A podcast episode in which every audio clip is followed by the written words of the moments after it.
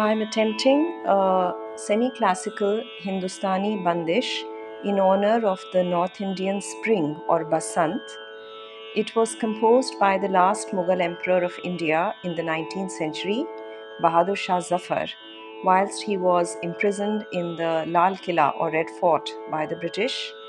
Uh, Bahadur Shah Zafar was a talented poet and musician. He wrote ghazals and he also composed beautiful semi classical Hindustani bandishes in the colloquial Khadi Boli or uh, colloquial Hindi of the time under the pen name Ashik Rang. Uh, in this bandish, he describes the beautiful spring of his birthplace with sarson or mustard fl- yellow flowers, a bloom. The mango trees also start bursting into blossom during the Basant, and the indigenous cuckoo or koel begins its melodious singing. Beautiful maidens start adorning themselves in a romantic and playful mood.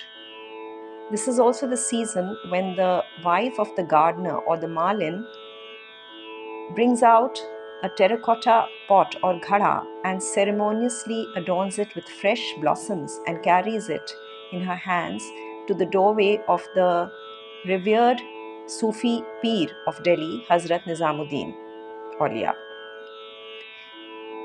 Bahadur Shah Zafar laments the fact that it has been ages since he has been able to witness the spring of his birthplace or indeed to visit the doorway of his beloved Peer. Uh, my amateur attempt is based on Rag Shahana Bahar and is in the style of the Agra Gharana.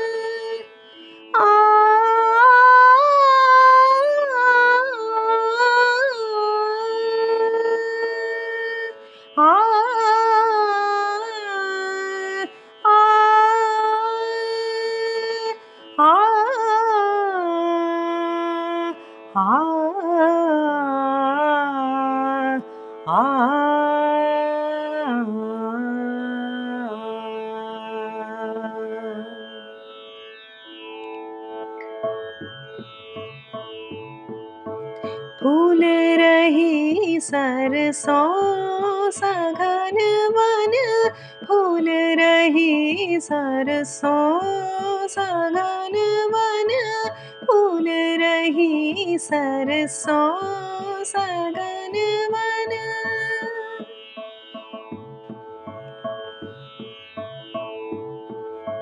अम्बुआ बोरेटे सुफूले अम्बुआ बोरेटे सुफूले कोयल बोले डार डार, और गोरी करत श्रृंगार।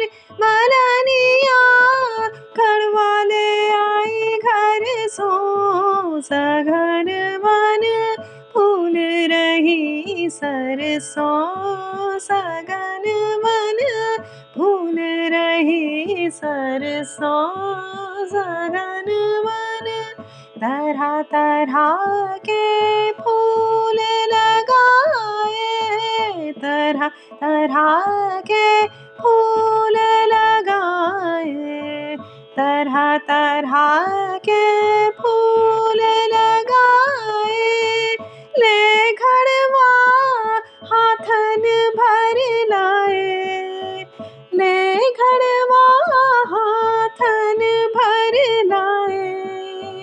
ख्वाजा जामुदी के दरवाजे पर।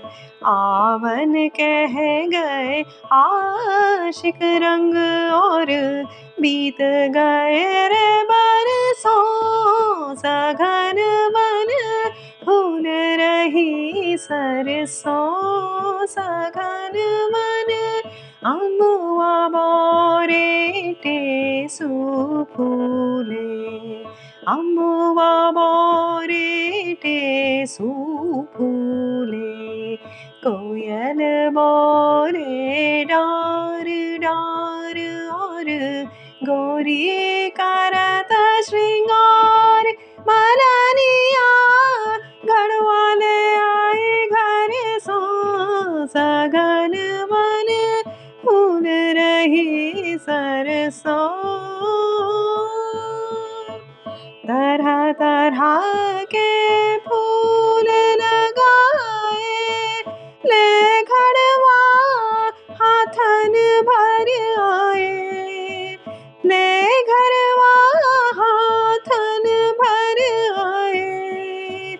ख्वाजा ने जामुदी के दरवाजे पर हावन कह गए, आशिक रंग और बीत गए रे बरसों सघन मन फूल रही सरसों।